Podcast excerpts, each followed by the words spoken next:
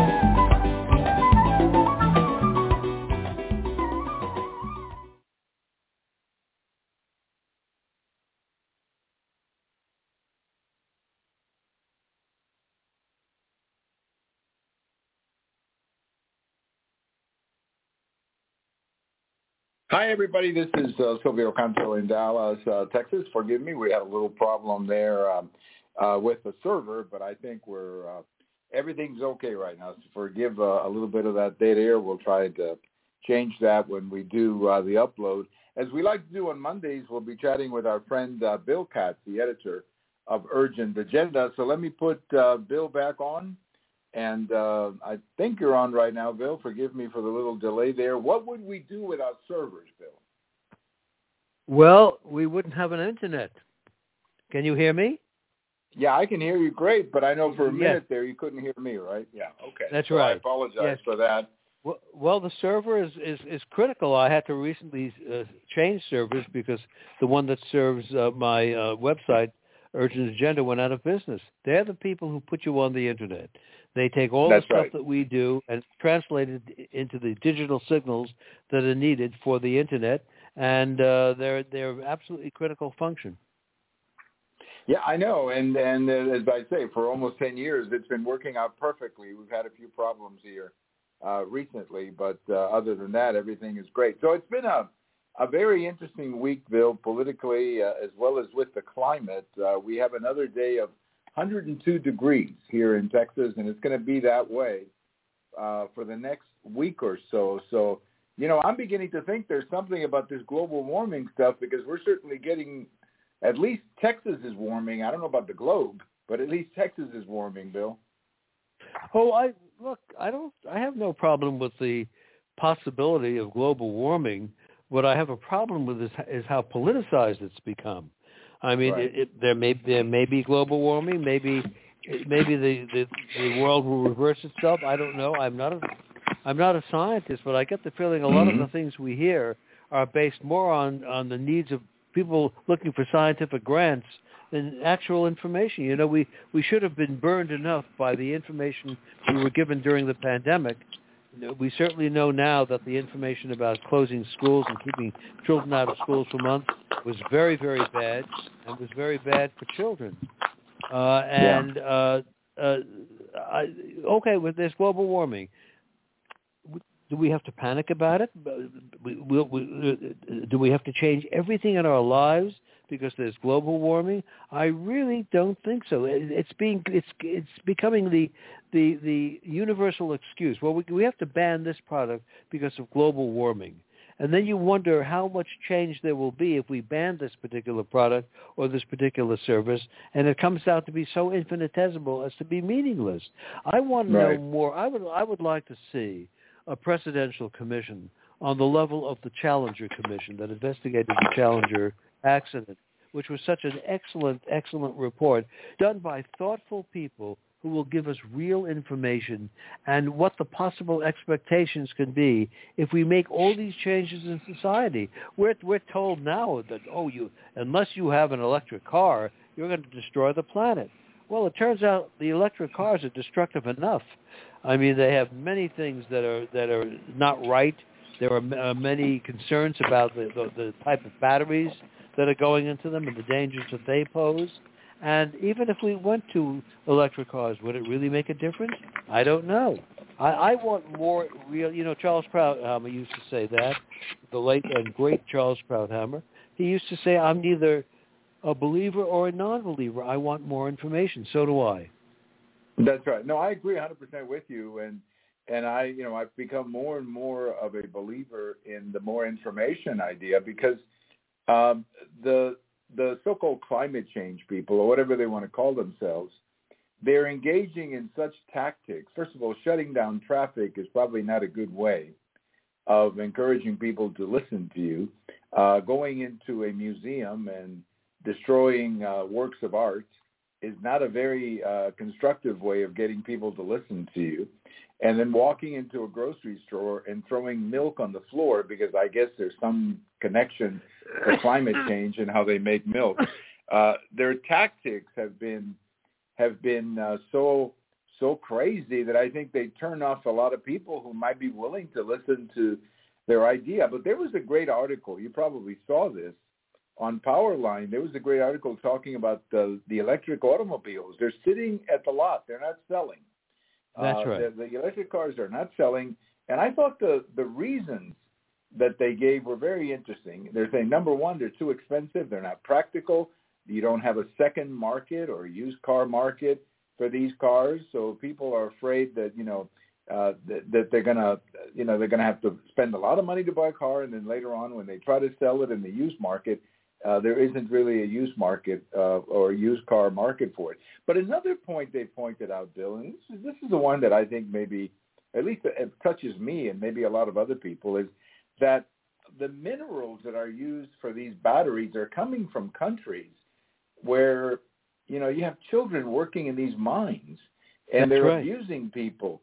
And and a lot of people are saying, wait a minute, you know, I'm driving a car and I've got this battery in the car, and the first thought that comes to my mind if some children in Africa are working in a mine and being abused. Uh, I, you know, that I think turns off a lot of people on top of the price of of these cars, Bill.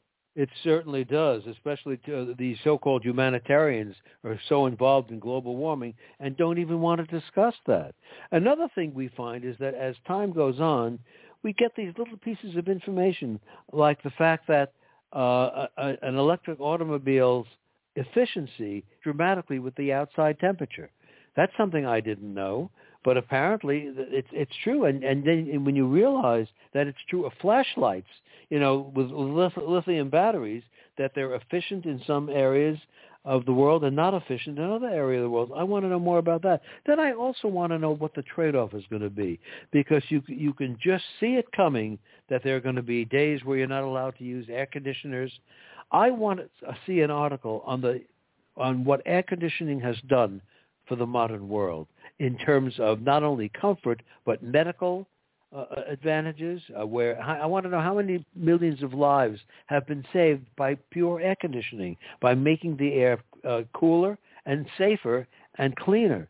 Uh, I'll, I'll bet it's an enormous number. Are we going to lose all those benefits?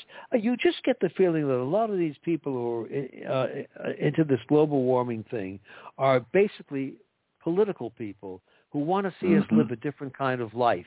And so every problem that comes up is attributed to global warming. Uh, I, I, I, I want to see more science. I want to see less speculation. I also want to know something else that is never discussed when this is, they'll say in 50 years, the, the, the, the, the planet will be 1.3 degrees warmer than it is today. We know that from experiments. I want to know what kind of technology that without any prompting from the government is going to be developed over the next 50 years to make things more efficient, to make them uh, less emitting of uh, dangerous fumes. The world is not going to stand still. Even mm-hmm. without any global warming emergency, there will be, look at the, just the last 50 years and the mm-hmm. dramatic improvements in technology uh, in American society and the dramatic improvements in the efficiency of, uh, of uh, automobiles. I mean, they act as if nothing, as nobody's ever going to do anything. In fact, around right. the world, there are there are experiments in uh, new types of fuel uh, that might use the engines that we have now and be much cleaner. I want to know more about that, but the press will not tell us because they're all in on this stuff. Mm-hmm. Yes. No, I know. It, it's frustrating because, you know, they talk about 50 years in the future. Well, I go back 20 years and I look at some of the predictions that former Vice President Gore made, some of the predictions that former Secretary of State uh, John Kerry made, and I'm not real comfortable with their predictions because they turned out to be false. I mean, That's according right. to I think it was uh, Vice President Gore, uh, we were all going to be flooded. I mean, you in New York City there would have to get around in a canoe.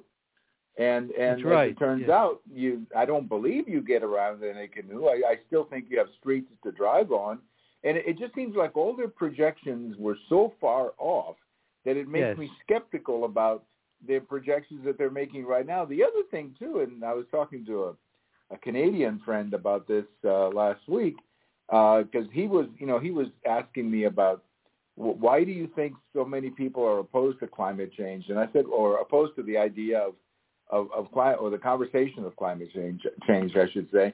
And I said, I'm not opposed to talking to you about climate change. I'm, in fact, I, I love the climate as much as you do. But tell me or explain to a middle class family why they should pay more for electricity and gasoline. Uh, is beginning to happen in Canada, by the way. Their their prices up there are going up pretty high on these things, and there's a backlash, a green backlash going on in Canada as well. But why should these people pay more and then have these businesses move to China? Can somebody explain to me yes, how that's, that- good that's for right. the United States to have more Yeah. manufacturing move to China and me pay more for the gasoline? How is that good for the country, Bill? Well, it, it, they will tell you that may be true, but if you don't do anything, America will burn up. You'll see our cities burning, our beaches burning, the ocean will burn. Uh, I mean, the, the temperature of the water in Miami did go up recently, temporarily, to a very high temperature, but the reality was it then got cooler. You know, and and and I don't. We are not being told the things we need to be told. You know, uh, President Eisenhower, in his farewell address, actually dealt with this. He was a very, very wise man. And right after the very famous lines about the industrial military complex, which, by the way, are always quoted out of context, he discussed the role of science, and he said his concerns about the notion that scientific grants often affect scientific results. In other words, who you give the grant to, why you're giving it, can uh, uh, can affect the actual result of the experiments. And he worried about it. He was very wise in worrying about it.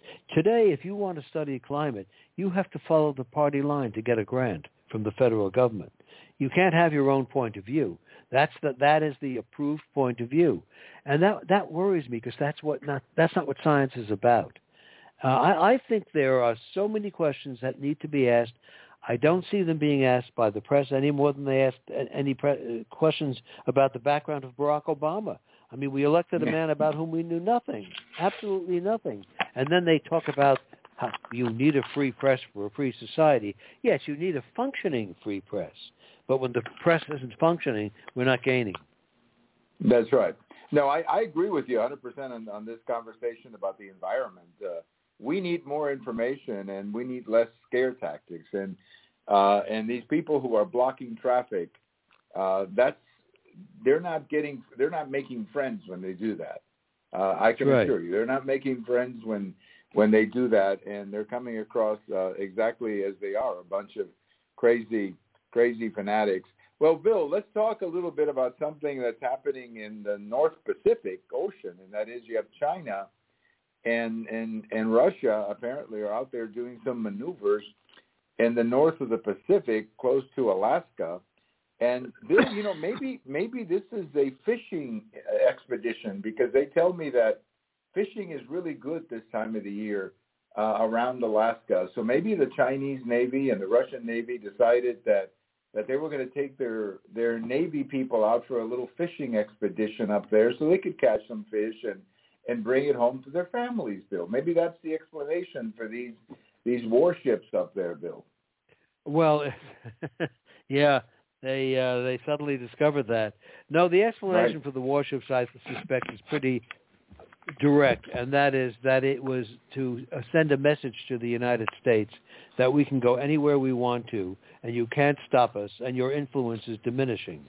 And I'm afraid that they may have a point. Uh, I think our influence is diminishing because we've begun to withdraw from certain areas. It is just remarkable how the United States is withdrawing from the Middle East. I mean, our, Mhm. our influence is, is less. we still try to boss people around. But uh, they, well, we'll put an emphasis on China, they said uh, uh, 10 years ago during the Obama administration. Well, okay, where's the emphasis? Where's the emphasis? We're not building enough ships. Their navy is larger than ours. Uh, we don't have enough forces in the region. Uh, we uh, don't challenge them in any business area because the interests of business uh, clearly come first. Uh, so we've done more. We put more attention on China. What is the result then? I can't see one. That's right. Well, and and and to have them almost in your face. You know, if I was the Canadians, I'd be pretty worried about it because they're not too far from Canada. These ships, and uh, Canada has not exactly done a good job of keeping itself prepared for for a situation like this over the years. At one time, you know, the the Canadian Navy was pretty good, but not anymore. Yeah. So oh, it used uh, to be at the end of World War II, the Canadian Navy was the third largest in the world. They punched right. way above their weight. Now it's it's nothing. It's yeah, it's a very insignificant navy right now, and and yet these ships, these Russian ships and these Chinese ships aren't that far from Canada. They're not that far from Canadian territory, but what what really amazes me is that the, they're willing to do this because they don't fear any reprisal. In other words, they're simply not afraid of any of any consequences on the part of of the Biden administration. They're just not afraid of him. They're not afraid of uh, you know sending ships to Cuba. They're not afraid of walking all over Latin America and buying favors from all these different countries. It's almost like they're on the move, and the United States is just sitting there watching helplessly, Bill. Oh, absolutely. We don't we don't seem to have any vigor in our response. Uh, we, we we we saw what happened recently when the Chinese balloon went over the United States, photographing us. There was virtually no. There was some interest for a few days. The press is not interested. I mean, they they really don't care. Uh, they're they're much more interested in Trump. Everything Trump, all Trump, all the time. They think that the public can't get enough of Trump. Uh, but uh, th- this is a serious situation because before the Second World War, we did not challenge the buildup of uh, Germany. In fact, we had plenty of mouthpieces in the United States, like Charles Lindbergh, who told us that Germany is no threat to America. And even in the Pacific, the, the buildup of Japan. Um, we sold, it's an old story, it's an old cliche from the of time of my youth, that we sold scrap iron to Japan that came back to us in the form of bullets. And, hmm. you know, that was it was a lesson for the future to, to be careful. In fact, somebody uh, was on this morning, and I, I wish I remember who it was. I get glances of these things, but he was talking about uh, oh, he was a, a man named Hurd. His name was Hurd, H-U-R-D. I think he's a former congressman. And he was talking about Ukraine and the fact that the statistics, the poll numbers today, show that more Americans want us to do less uh, in Ukraine than want us to do more. And he said he knows those numbers. He said that when he talks to an audience and talks about Ukraine, he talks about why Ukraine is important and that is that the Russian invasion is a violation of the world order that we created. And that world order assumed that nations would not attack other nations, and if they did, it would be shut down immediately. And that we, in helping Ukraine, we are helping to sustain that world order that brought the end of the Cold War without fighting a world war. And he said, when people hear that, they change their minds. But, there, but there's no explanation. I, I have not seen a single explanation in any news source that I use that actually goes into the history and what is the mentality that that that commands us to help Ukraine. It, it's, the reporting is just so shallow. It really is. Yeah. Well, you know, I like to see Russia lose uh, with Ukraine. Yes. I, I think, I mean, it's not so much pro-Ukraine as I am anti-Putin. But but at the same time, I mean, you know, there is a limit to what the United States can do and the the amounts of money that we are sending to Ukraine are so so large that you know you begin to wonder you begin to wonder at what point do you say you know we cannot help you anymore. I'm sorry we just don't have the money. And when you add on that the reports of of uh, our own deficits back home and and the fact that we may be running out of ammunition and the fact that the American people still do not understand this mission in Ukraine. And I I fault the president of the United States for that. He should have been on national television on day one, explaining yes. the national security objectives. You know, people criticize uh, the Iraq War, and and and that's fine. I mean, it's 20 years ago. But one thing I have to give a lot, always gave a lot of credit to President George W. Bush is that he went around the country for about a year explaining the national security implications of Iraq. And again, yes. some things didn't turn out the way they were supposed. I, I get that. You know, we didn't exactly everything didn't turn out maybe the way we thought it would. I think I still support the mission, but I know things didn't turn out quite the way we thought. But at least the American people were given explanation after explanation by their president as to why he may have to go into Iraq, Bill. This has not happened with Ukraine. I I have never heard a foreign policy speech from President uh, Biden about Ukraine. Uh, he hasn't gone out to some school or some place and, and you know given a speech about Ukraine. Yeah, so it, I think that's where the frustration is, Bill. I mean, not not just the money, but the lack of an explanation. I mean, explaining to a mother and a father uh, here in Texas or in New York why their son may be headed to to Ukraine or maybe potentially Taiwan, Bill.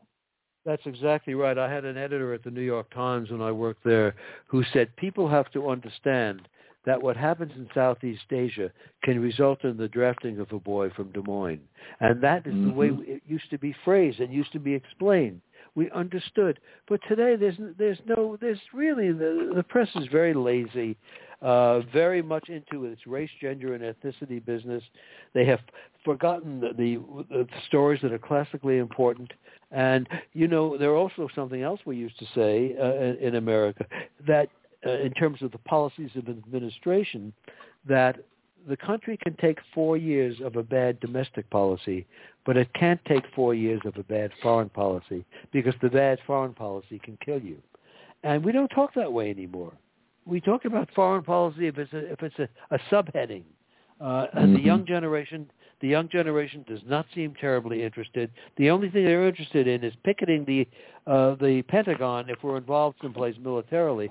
But other than that, the the interest level is low because the intellectual level of the schools is low, uh, and we've gotten into the to this nonsense. It's just chronic nonsense about, as I said a minute ago, race, gender, and ethnicity. That they're the only things that count, and we have hurt ourselves and we have hurt the education of our children. That's right. Well, not only are we hurting ourselves with all of that, we're having a hard time recruiting young people into the army, which is a another big problem that is not being addressed uh, because if we do have to go to war with China, uh, I don't see how you do it without bringing back the draft. We don't, you know, we don't have the capability right now. We're not recruiting young people into the services like we were 10 or 15 years ago, Bill, when there was a certain patriotic sense to join the military. Yes. I mean, I can remember right after 9/11, you know, even during during the Bush administration, there was a lot of a lot of people who wanted to join just because they wanted to stand up for the country. I don't see that right now. I mean, what I see is a lot of young people skipping uh, the military and doing something else, and that will eventually, you know, that check or that bill will come due at some point, Bill. Well, that's it's going to come due, but you know, yeah. there's that old line from uh, Ernest Hemingway, and one of his characters is asked, who went bankrupt. One of his characters is asked, "Well, how did you go bankrupt? And the guy said, first slowly, then suddenly. and it's it's quoted a great deal uh, because what we, it begins to build up and build up and build up, and and people don't feel it. Then they really do feel it. You know, we we right. watched the Japanese build up in uh, the Pacific before World War II, and people were aware of it. In fact, there were incidents. We had a gunboat that was uh, that was sunk by Japan uh, uh, in China uh, several years before the outbreak of uh, our our phase of the Second World War. Americans noted it, but there was no great great interest. And then all of a sudden Pearl Harbor came, and we were at war. And suddenly the interest was very, very great because their own families were involved. That's right. No, that that's exactly right. No, big, also the homeland had been hit, and when you see Russian yes. ships and Chinese ships uh, near the homeland, you got to worry a little bit. You got to worry about. But here's something something else that worries me about what's happening with China and Russia up in uh, in the Alaska area is that you know, we could also overreact to these things and get ourselves into a war.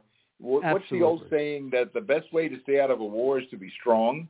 But when you're weak, Well, that- you could very well get into a war because the opponent challenges you more, uh, Bill.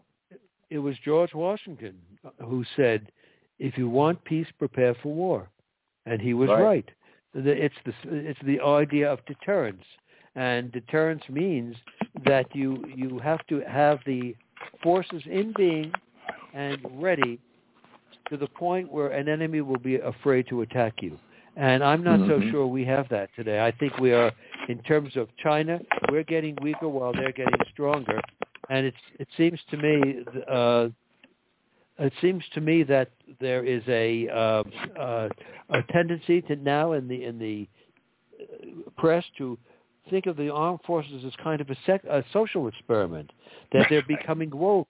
And isn't that wonderful? Well, no, it's not wonderful because the armed forces were doing the best job of any element in our society to integrate racially. They were the ones who really were leading. They don't need Mhm. training in being woke. But at West Point and other places, they're teaching this stuff. I wish they'd be teaching more and practicing more about being warriors.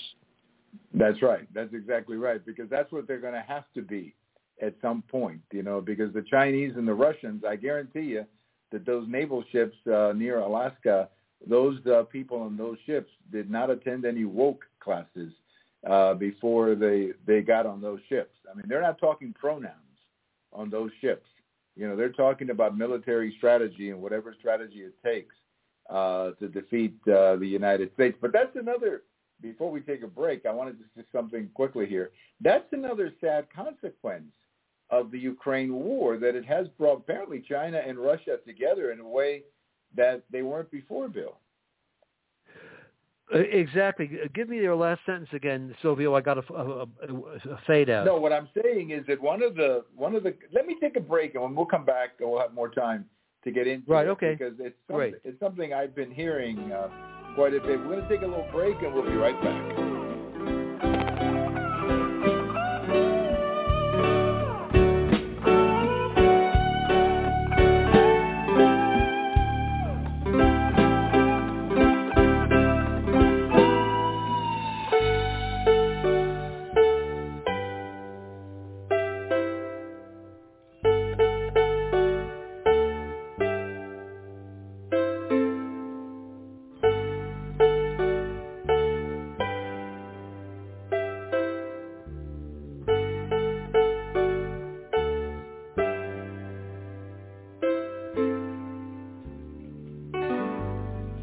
This is uh, Silvio Canto in Dallas, uh, Texas, on Monday, August the 7th, with our good friend uh, Bill Katz, the editor of Urgent Agenda. No, Bill, the point I was making is that actually one of the one of the presidential candidates, uh, the young man Vivek, I think it, I can never get his last name. Uh, Vivid, uh, yes, I can't either. Vivid, yeah, they call his him last Vivek. name escapes. Yeah, they call him Vivek because, uh, with all due respect to him, he's a very smart guy. Um, Oh, very. But he mentioned something. Yeah, he mentioned that one of the consequences is that we have actually brought China and Russia together because of Ukraine, because of our Ukraine policy, and he feels that this is the real threat to the world: China and Russia together versus the United States. Bill. Oh, absolutely. I, don't think there's any question about it. We, we went through during the Cold War. We went through uh, several uh, phases of the China-Russia relationship. Uh, at first, uh, toward the, after the takeover in China of uh, by the Communist Party in 1949, uh, Russia and uh, well, it was actually the Soviet Union in those days. The Soviet Union and China were very close. Then they had a falling out of some kind. I don't recall what it was about, but they became, if not competitors, at least icily friendly. Uh, and uh, uh, we didn't know how that relationship was going to wind up. In the in, the beginning of this century, they they were icily friendly or uh, you know just formal, but now they've become close again. Whether it's felt felt or not felt, I don't know. Maybe you know they sincerely love each other. I don't think that there's a romantic relationship going on, but they have become close again. And one of the reasons is that Russia needs China. I don't think China needs Russia that much, but Russia needs China. And the two of them together, because Russia is still an advanced scientific nation and technological nation, the two of them are an extremely formidable for, uh, force. And uh, uh, I don't think we, I don't think it's registered yet to the people of the United States. I think there is a, a, vast China lobby in Washington. There's also a pro-Russian lobby in Washington. But the two of them, and they've just demonstrated it by those ships off the coast of Alaska. I, I hope people know, and I hope most people in journalism know that Alaska is one of our states. I, I, I, I, I sometimes wonder whether they know it. Uh, but it right. is part of the mainland, you know, uh, and also Hawaii. They should be reminded periodically that it's part of the United States. We do have substantial military assets in Alaska. They are right off. They're very close uh, through the Bering Straits, very close to Russia. I mean, when mm-hmm. Sarah Palin said she could practically see Russia from her house in Alaska, people laughed at her, but she was being serious. It's very mm-hmm. close. And uh, That's right. Uh, the, the, these these ships right off the coast of Alaska. They were countered uh, at first by our sending, I think, three destroyers and an airplane, one airplane. Uh, but we already have assets in Australia, uh, in Alaska, so it's not fair to say we skimped. They have uh, mm-hmm. Uh, some uh, major interceptor assets on land there. and we also have some help from the Royal Canadian Air Force. So, but but I think that was sending us a message that we can go anywhere we want to. We're now friendly. We work together as allies. And there is absolutely no question that China, as one of its major international objectives, covets Taiwan. And the question is, when they, will they make the move to take Taiwan, and what will we actually do about it? You know, our country has never made an outright statement about a, a mm-hmm. military commitment to Taiwan. We have no treaty with them. Uh, so right. anything we do would be uh, a, a, decision of the time. Uh, however, one thing we do know is that if we were to intervene militarily in any conflict with China uh, and Taiwan over Taiwan, our intervention would spark a much larger war, and that's what mm-hmm. Americans will be will be told. The, the Americans will, you know, you can be sure there will be the left will start propaganda that Taiwan uh, is not really a country, and it's really not legitimate, and that we should just let the Chinese take it. The problem there, of course, is that if we let the Chinese take Taiwan, the signal to all of our uh, Asian allies would be that we are weak. And those are critical allies. They include Japan, they include South Korea, they include the Philippines, they even uh, uh, include Australia, which is taking the Chinese threat much more seriously than we are. And That's right. They, I mean, I've seen maps recently uh, uh, done in the Pacific and uh, for Pacific uh, users that now include even the Solomon Islands, which we in World War II remember for the Battle of Guadalcanal, which is one of the mm-hmm. Solomons. And you see those old names again. And you realize that the, the, the Australians have a very good reason to be concerned about China because China can cut off their sea lanes. And uh, also, China can, you know, they can send enough troops down there at some point to make a difference in New Guinea and other places. Again, those names from World War II.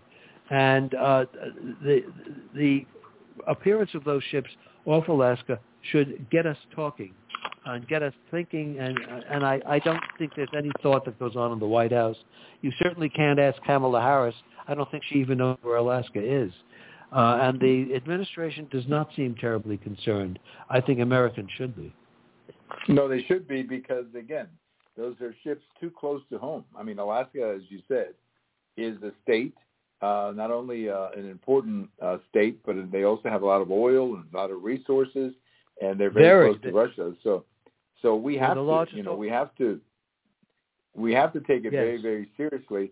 But yeah, I'll just say one last thing about this, Bill. I don't know if this ever happens to you sometimes when you see events like you wrote about this at Urgent Agenda about the the, the ships off Alaska. Uh, I don't know if this happens to you because it happens to me when I hear about China running all over Latin America and running all over the third world and now Chinese ships uh, with Russian ships off of Alaska. I asked myself the question, you would have never heard this three years ago when Trump was president. Whatever his yes. faults were, and whatever his personality's faults were, and there were many, for some reason, this stuff didn't happen back then. And now maybe it was just a coincidence, or maybe it's because they feared consequences, Bill. Well, I, I think you're absolutely right. Uh, again, with all his faults, and there are many, uh, people took him seriously internationally. They were afraid of him, and that's not a bad thing. The President of the United States, we want him to be respected, but the, we want more than anything else for him to be feared by enemy countries mm-hmm. so that they don't start a war. That's mm-hmm. that's the objective.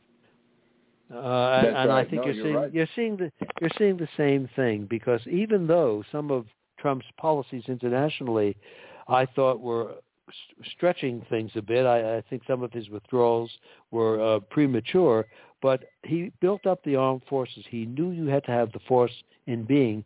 Today we have an armed force that is large. It, it is effective, but we have an armed force with a number of ships that are not operating because they are in need of service, uh, and we're not keeping up with it. And we have, uh, as you pointed out earlier, a great deal of difficulty recruiting uh, soldiers and sailors, and not only recruiting, but re- recruiting the right kind of people. In this technological age, you don't just grab anybody. You have to have uh, young people who have some education, who have some ability to learn, uh, who have a, a clean record in terms of behavior. Uh, it's a scientific armed forces, and we are falling behind. And it, it's, it's as you said before, it is going to come back to bite us someday. It is. It is. Well, let me switch uh, the topics a little bit to Be, New York. before before Yeah, before ahead, you do, uh, I just wanted to say the name of the presidential candidate you were talking about is Vivek Ramaswamy. Right. Okay. Well, thank you That's for his- pronouncing that because I I, I just always, read it on the. Yeah. No, he is such a smart guy. I love listening Yes. to him. I love. I mean, the guy is he's brilliant. I mean, he's just brilliant. He's talking about things that we need to talk about. Uh, and the the the I, I say young man, he must be at least thirty five, I guess. Uh, can't be too much older than forty five, I would think. Thir- uh, Thirty-eight. Thirty eight. Well, that would make him the youngest president if he got in. Yes. But Yes. man, what what a smart guy he is. I mean, I love to hear him talk whenever. And one thing about him, he's not afraid to go on any show. That's the other thing I like about him. You know, he's out there and he'll go on anybody's program, and he'll he you know he's been on on several. He was on CNN several times. Maybe he hasn't been on MSNBC. I'm not sure, but you know he goes just just about every uh, every place that that he gets invited, and I love to hear him talk. I love to I love to hear him talk. Well, let's go to New York City for a second, Bill, because Friday afternoon, some teenagers in New York City decided to have a little bit of fun, and they flooded the streets, I guess around Union Square, and it had to do with somebody had some kind of a promotion going on, Yes. uh, and I guess they didn't go through with their promotion, so a bunch of young people decided to go a little crazy. And uh, you know, I'm not defending the guy who set up the promotion. Maybe he did something incorrect or illegal. I don't know. I don't really understand what he was doing. But the, these young people were out in the streets, and for a while there, it seemed like New York was out of control, Bill. Well, uh, for a while, New York, that section of New York, which was Union Square, very famous section of Manhattan, called Union Square uh, in uh, out of respect to labor unions, which used to have a lot of rallies there, uh, and uh, there are publishing houses now there. It's a very nice area, actually. Uh, yes, kids went out of control and and the the uh, and they there was a similar riot in Chicago at the same time, and the mayors of these well the one in, in Chicago is is uh, uh, Batty, but even our mayor here seemed to want to blame everybody but the kids doing it, you know the, the influences on them and this and that, and uh, I I think that you see these things. The, the sad thing is that the story goes away in a few days, and people don't keep talking about it, but I think that, and especially in New York, by the way, where people are almost brain dead. I mean, you have you have voters in New York who put in Bill De Blasio as their mayor. I mean, that's that that tells the story. It, it, like big people living in big cities, they just do not seem to understand that when they cast a vote, there are consequences. So we have terrible conditions going on in New York today. Uh, crime in the streets, uh, we we have a, a flooding of illegal immigrants, and some of them, uh, the people in the government in New York, are whining about it. We should be getting subsidies for, for these people. Well, they should have thought of that when they declared New York a sanctuary city. You know that they they might have thought about the possibility of where we're going to put people. But they're now even thinking about putting homeless people in Central Park. I mean, that would that would be a you know, because Central Park is surrounded by very, very rich neighborhoods. I mean, really mm-hmm. rich. And the people there who I'm sure are wonderfully generous with their checks will suddenly realize what their checks are going to, and they might be not less generous uh, uh, in the future. But you, you saw those kids just tearing things up. There were a certain number of arrests. It is the responsibility now of the press to track those arrests and find out what happens. They will not do it because everyone knows those kids are going to be out in, in, in a day and nothing will happen. Mm-hmm. Right.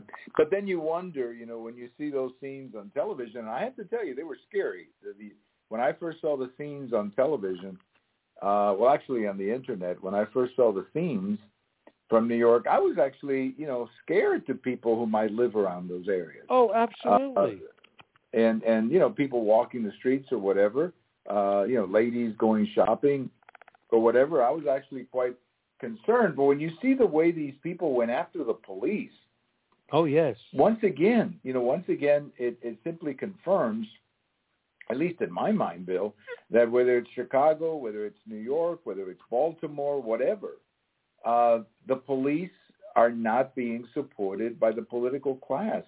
And these kids know what you just said, that they're going to be arrested on Friday and they'll be out on the streets on Sunday. And nothing's going to happen to them because, as the mayor said, somebody else will get the blame, not the kids. I mean, these kids should have all been arrested and, and maybe put somewhere where they maybe they pay back the damage they did or whatever. But nothing's going to happen to them, Bill. Well, absolutely. And when you get that feeling and send that message, there's you, all you're saying is come and get it. We, we people right. have talked about people have talked about sections of Manhattan now, and I saw a little bit of it recently on a on a visit where famous stores are staying there, but everything is locked up. You go mm-hmm. into I, I was in a CVS store, big chain obviously, and everything of value in that store was locked behind glass. You had to call somebody to get it. And when I say a value, I'm not talking about big items. I'm talking about toothpaste, you know, right. and, and, and, and, perfume for women and or for men, uh, and anything else. You had to call somebody to get it. And they also have now things that are semi-locked up. They're not locked up completely, but you have to go and you have to open the door and then you have to do something else to get the goods. Uh, but it is it is the, the most depressing thing to see this. We have we have corporations that are now regarding crime as one of their biggest issues because they're losing mm-hmm. so much money from from theft, and that of course is eventually passed on to the average consumer. And I right. also wonder, I also wonder how some of these companies, big and small and medium, are are even getting insurance. Oh, well, going I can there? tell you how. Yeah, I got a. Uh, I. Well, I my uh, phone here tells me I'm getting a call from a potential uh, scammer. So I don't know what that means. Okay. But uh, I don't know what that means. Uh, I. I it I means they they forgive they it, it means the phone company has identified the number as having a suspicious history. In, oh, in other okay. words, well, that I hope whoever it's not about global warming. I oh, hope it it's probably, not about yes. about somebody. No, I just forgot to shut off the phone. I apologize. But the you know, getting back to to to all of this, I mean, I what I see is a breakdown when you know when I was watching these kids running around. I just said to myself, where are the parents of these kids? Where are their parents? Where are their mother and father? because that's really what uh, what it comes down to. And I guess their mothers and fathers, uh, you know, are they going to be liable, held liable for this? I, I hope they, I hope they are. Maybe that's a good way to start by saying, if your kid does something like this, we're going to go after you. Maybe that's a, a good way to clean up the problem, Bill. Well, to a certain degree, that's true. I, I think that in every one of these cases, I don't know if they have the resources to do it or if they're willing to spend the resources, that the background of the child should be uh, addressed and the and the parental situation. The trouble is, what do you do about it? Uh, a lot of these kids come from what we used to call broken homes. There, there's no mm-hmm. father in the home, uh, and the mother probably is trying her best. Uh, there may be some irresponsible parents, but many parents of these kids are actually pretty responsible. It's the kids get yeah. involved with the wrong people. They get involved with the street gangs. They get involved with uh, uh, other people who influence them to do terrible things, and the parents are in despair. You, that's that's something you also see. That's right. Bill, let me let me go to another story, and then I want to take a minute to talk about Hiroshima before we close. Um, the, there's a you're seeing a lot of polling data suggesting that Americans feel that the, these indictments against President Trump uh, are more political than anything else. I happen to think they're more political. I not defending everything that President Trump did, but I, I still think indicting him and sending the FBI and stuff like that to his home, I think that, that those were excessive things to do, that there would have been maybe a better way to do it. I still think the best way to do it is to let the American people decide on election day how they feel about this. But uh, it, it just seems to me that these indictments uh, are, I mean, like the one, the one on, on January the 6th, more and more people are looking at that and saying, this is about free speech. You know, if Trump said that the election was stolen from him, how different is that than Hillary Clinton herself saying that she never yes, lost the election? And, and Stacey Abrams, who still That's right. who still is governor. She's governor of Georgia. You know, she'll ask her. That's right. You. Oh, absolutely. She was on radio and television. So, so you, you get this, you get this sense that you know there's a double standard. And again, I'm not defending. I think uh, Trump did a lot of stupid things, frankly, regarding 2020. I think he said too many things, but he had the right to say them. And if you don't like him, fine, vote against him. But I, I just think that the country's reacting. I don't see how. I guess what I'm trying to say, Bill, is I don't see a happy ending to this one way or the other. If Trump is found guilty or not found guilty, this is not a happy ending. The country is not going to be better off because of it. Bill. No, and and I think that the I, look, I don't know if he's guilty of any of these things, if these are even legitimate uh, indictments. Uh, but I do know one thing: when he said this is interfering with the presidential election. This is election interference. The uh, the presidential election that we will have next year is constitutionally mandated. It is required by the Constitution. A Justice Department under the control of Mr. Trump's enemies investigating the hell out of him is not constitutionally mandated. There's a difference between the two. And he is right, Trump, whether you like him or not, when he says the campaign is being interfered with, the election campaign. They want him now to be tried before the election, which is going to tie him down. Uh, uh, and I think they're now going, for, from what I understand, the Justice Department wants as much of the televised as possible, which yeah. may not be possible under it may not be possible under federal rules. They want to see a big television show. They want to see another O.J. Simpson trial where the country is riveted on Donald Trump and his sins. And this is this is what they call politics. And you know, there's a very interesting story about why you say that you talk about people um, not accepting these indictments or being suspicious of them. There is a wonderful uh, source on this type of thing, and his name was Alfred Hitchcock, the director, the great suspense director. Mm-hmm. He talked about things like this. He was considered a master student of audience, of how people reacted to things. And he was once asked about coincidence in, in uh, coincidences in, in motion pictures, and he said people will believe a coincidence at the beginning of a story, but not at the end of a story. We mm. are approaching Uh, the uh, we are approaching the end of a story of two stories: the end of the story of Donald Trump and the end of the story of Joe Biden. Their fates will be settled in the not too distant future. And when people then see all of these indictments, 72 I think, and they see them listed at CNN on a chart, they look at it and they say, the people in journalism think they'll look at it and say, the president is a bad man. He really must be a bad man. No, that's not what their reaction is. They're looking at this long list right before an election, and they're saying, "Are you kidding me? Are you telling me this is all a coincidence?" And Right. that's the reaction you're seeing. They're saying the timing of this is awful. It, the, the, the appearance is awful, except to the left wing in American journalism. They think it's great. But uh, the Well, average guy sitting there in yeah. Ohio looks at it and says, wait a minute. You know, wait a minute.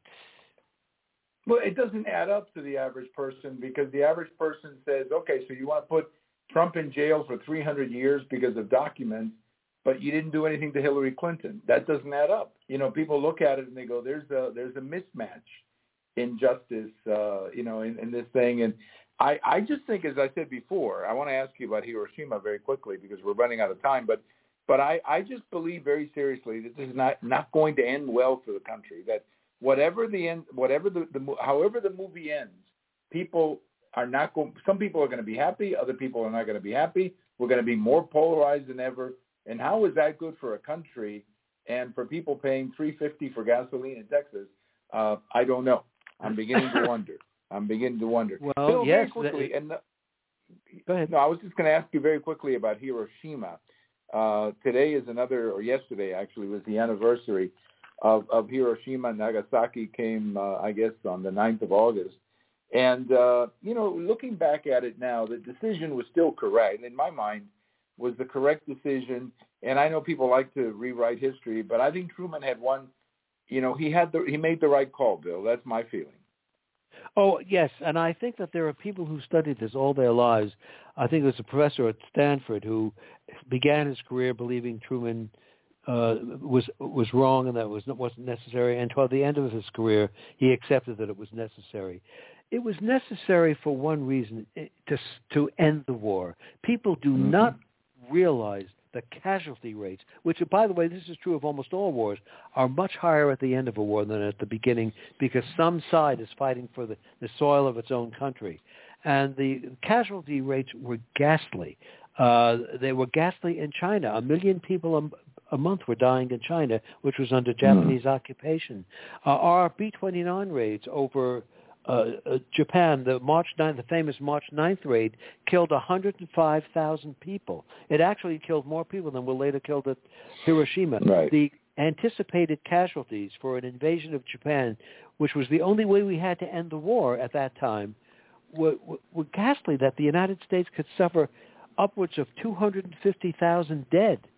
And this is what Truman faced. And he had this weapon and uh, it, he knew he knew it worked. It was tested on July 16th, 1945.